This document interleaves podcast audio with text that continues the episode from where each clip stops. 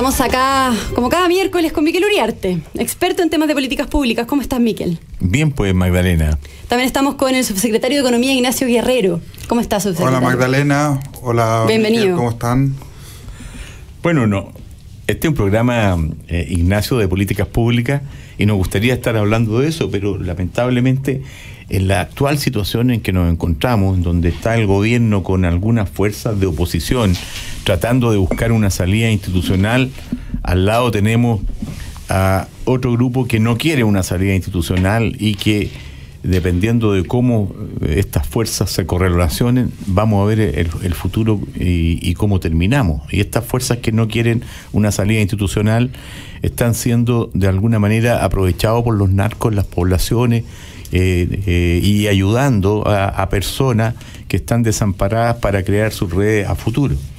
Pero yo quiero eh, señalar que ahora nos vamos a concentrar en uno de los temas, la economía y, y las pequeñas y medianas empresas, porque estamos con el subsecretario de Economía y empresas de menor tamaño. Pero la economía, Michael, déjame interrumpirte, la economía no es ajena a toda la introducción que tú hiciste. Por eso yo quiero hacer un llamado a reflexionar y a que todos los distintos, los involucrados, ya sean los políticos, los ciudadanos, acojan el llamado que hizo el presidente Piñera el último domingo, un llamado a un acuerdo transversal eh, para lograr la paz social que es muy importante. La verdad es que ayer vimos hechos que eh, no nos gusta a los chilenos ver, eh, hechos de vandalismo, de saqueo, de incendio de supermercados y la verdad es que eso afecta gravemente al país afecta a una gran mayoría de chilenos que se manifiesta, que se manifiesta diariamente en sus trabajos yendo a trabajar. Es una mayoría más silenciosa, pero que, te repito, es mayoría. Y afecta, por supuesto, a la economía, y a la economía y a las pequeñas y medianas empresas que quieren avanzar, quieren trabajar sí. y que necesitan de... Efectivamente. Por eso estamos con Ignacio Guerrero, ingeniero comercial de la Católica, uno de los 100 jóvenes líderes por un diario y, experto en los temas PYME porque además ha estado en regiones. ¿eh? Y por, eso estimamos muy relevante que esté acá con nosotros y gracias por estar con nosotros y acompañarnos. Eh, el tema de las pymes es grave. Aquí estoy recibiendo gente amiga, Ricardo me dice, no puedo ir a la reunión porque tuve que cerrar una obra en Coquimbo y vamos a dejar 180 personas fuera. Aquí ayer le quemaron un hotel al padre de una amiga. Eh, los tipos de los seguros me tienen loco porque ya no hay reaseguro internacional para pagar tanto siniestro. Entonces, quería partir preguntándote, eh, ¿cuál es el catastro? ¿Cu ¿Cuántas pymes son y cuántos son afectadas? ¿Y cuánto estamos viendo en, en, desempleo en este momento? En esta Mira, la verdad es que desde el Ministerio de Economía hemos abierto dos catastros. El primero se realizó entre el 24 y el 31 de octubre, que nos arrojaron, se inscribieron en él, es autodeclarativo, se inscribieron 6.800 pequeñas y medianas empresas que tenían distintos tipos de daños, algunas daños en infraestructura, en, en mobiliario, en mercadería y otras que declaraban daños en lucro cesante. Durante la semana pasada y hasta el día lunes de esta semana abrimos nuevamente la ventana para inscribirse en este catastro y se inscribieron un poco más de 8.000 pequeñas y medianas empresas, es decir, tenemos 15.000 eh, pymes que han declarado daños ya sea... ¿Y qué en... hace esa, esa, empresa pyme que tiene y sufre actos de vandalismo? ¿A, a dónde recurre? No, lo, lo, ideal, bueno, estamos tomando distintas eh, medidas. Por de pronto, el presidente eh, eh, durante la primera semana de noviembre lanzó una agenda especial para la pyme, en donde una de las principales medidas es ingresar un proyecto de ley corta para adelantar pero, la implementación del pago. Pero, pero, más allá que vamos, vamos a ir más adelante de, de, de, de lo que está ofreciendo, pero una persona que sufre el vandalismo, ¿a dónde va? O sea, ¿cómo, cómo da a conocer? Que su negocio fue quemado, que por actos vandálicos, eh, hay una ventanilla, hay un sitio, hay sí, algo. Efectivamente, nosotros lo invitamos a ingresar al www.elijopyme.cl, donde lo pueden asesorar. También se pueden acercar a las distintas oficinas regionales del Ministerio de Economía, los centros de desarrollo de negocios de Cercotec y las oficinas regionales de Corfo, pero más rápidamente pueden ingresar al www.elijopyme.cl, ahí van a tener la información y por supuesto nosotros hemos instalado un equipo de personas también que está respondiendo telefónicamente todas las consultas de las pymes que pueden estar sufriendo distintos tipos de daños. Estamos conversando con el subsecretario de Economía, Ignacio Guerrero. Subsecretario, para responder a estas necesidades de, de emprendedores, de pymes que se han visto perjudicados por los saqueos, por la violencia que hemos vivido y estas bajas ventas que han tenido, el presidente anunció estas medidas que usted nos estaba recién comentando, esta, esta agenda ProPyme, ¿cierto? Que adelanta la entrada en vigencia del plazo máximo de 30 días para pagar la factura, un proyecto de ley de donaciones. ¿Cómo están avanzando con esta agenda? Bueno, estamos avanzando aceleradamente, estamos eh, eh, con, un sentido de urgencia importante. Por ejemplo, en la ley, en la ley corta del pago a 30 días, esta ley fue aprobada la semana pasada en la sala de la Cámara de Diputados. Hoy día, en estos momentos, se está revisando en la Comisión de Economía eh, de, del Senado para que ojalá hoy día mismo en la tarde pueda revisarse en sala si es que hay voluntad de la Comisión de Economía y pueda ojalá aprobarse y promulgarse a la brevedad posible. También nosotros comprometimos asesoría a través de la Superintendencia de Insolvencia y Reemprendimiento. Ellos ya han tomado contacto, directo con más de 1.500 emprendedores que tienen problemas en materia de insolvencia, a los cuales le estamos entregando asesoría tributaria y legal para poder ayudarlo en esta difícil situación. Hemos tomado contacto eh, con la banca también para que eh, flexibilicen los créditos, eh, suspendan pago de cuotas,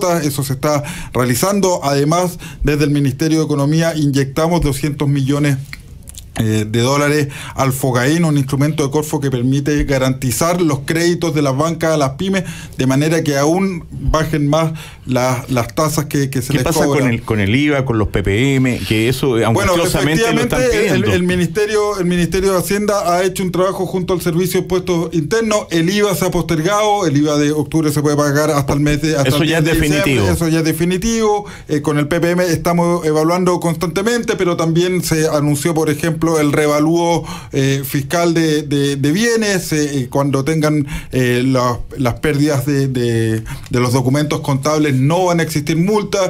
Estamos continuamente revisando con el Servicio de Impuestos Internos la, la situación. La verdad es que lo que queremos de verdad es apoyar a las pymes, no las vamos a dejar solas. Hemos realizado, como contaba en un principio, este catastro. Ya el primer catastro se están entregando los primeros subsidios, que son subsidios que se entregan a través de Corfo y Cercotec para, en el fondo, que las pymes puedan reparar su, infraestructura, reponer su mercadería de manera que puedan rápidamente eh, reiniciar actividades. Lo más importante es que las pymes están sufriendo problemas de liquidez y nosotros queremos apoyarlo en eso. Pero anterior a eso, déjame recalcar que lo más importante es que establezamos el orden público.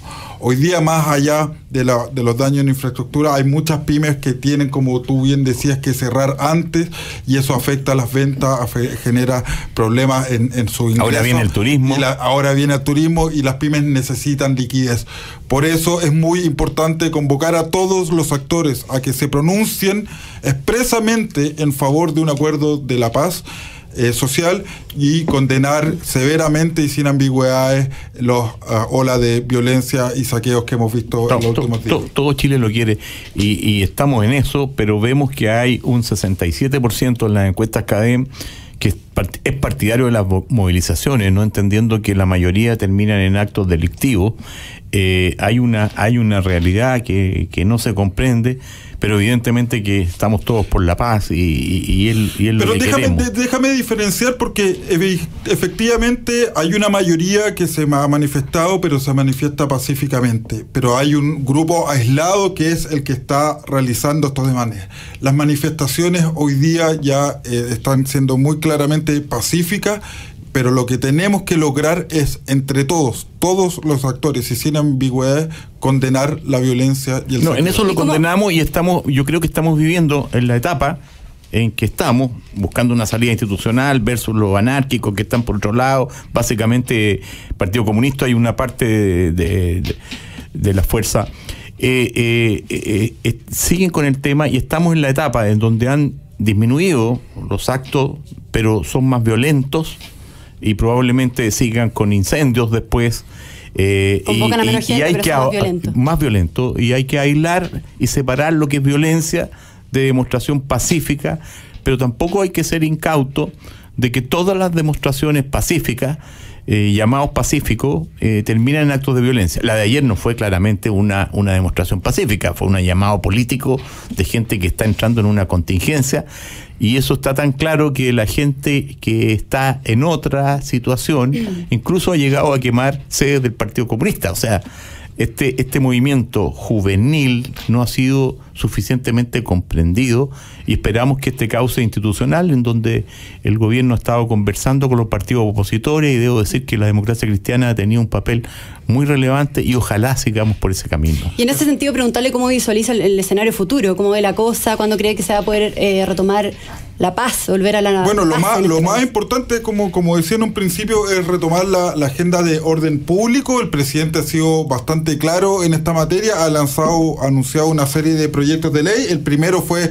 también ya uno de, que fue anunciado el día domingo, fue firmado el día de ayer. Es importante que los parlamentarios ojalá den curso rápido a este proyecto que establece que los militares podrán también, en cierta, bajo cierta eventualidad, resguardar algunos eh, eh, infraestructuras importantes eh, para, para, la ciudadanía, entonces son por ejemplo, los, los hospitales, las matrices energéticas y todo eso que quede con un resguardo. Eso como se hace en otros países de, Europa. que se hace en muchos países de Europa, en países como Canadá también, en, muchos países cuentan con esta posibilidad. ¿Pero qué pasa con el empleo? Porque antes que se nos acabe el tiempo, ¿Cuánto empleo dan las pymes y cuánto está comprometido hoy día de desempleo en la situación eh, que estamos? Más del 50% del empleo que se genera en Chile es eh, entregado por las pequeñas y medianas empresas. Evidentemente hay un problema importante eh, de afectación de empleo. En el primer catastro nosotros teníamos que 40.000 empleos habían sido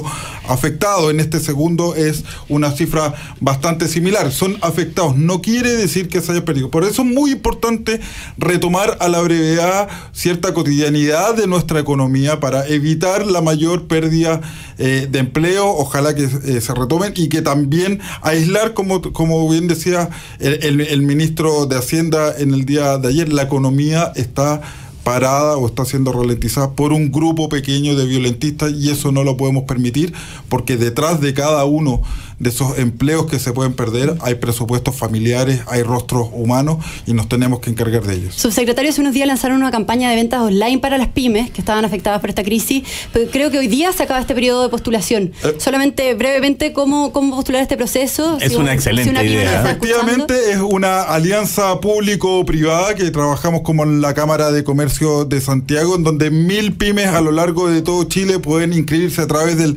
www.elijo pyme.cl, habrá otro banner que se llama eh, apóyameaquí.cl, se pueden inscribir y eh, si es que son beneficiados entre el 2 y el 8 de diciembre van a poder vender sus productos a través de eh, las páginas web en forma y, no online. Solo, es muy importante. No solo internet, subsecretario, yo creo que los chilenos debemos propender a comprarle a las pymes chilenas porque la situación es dramática. y hoy día somos todos uno y todos estamos por Chile. Es justamente lo que quería eh, decir. Es muy importante que busquemos todas las formas que tengamos para apoyar a las pymes, ya sean distintas ferias que se han organizado. También viene una época especial de, ventas como es Navidad, así que invitamos a todos a elegir pymes en estos difíciles momentos. Bueno, muchas gracias, subsecretario, por haber venido, por haber participado. Gracias, Miquel. Nos vemos la próxima semana.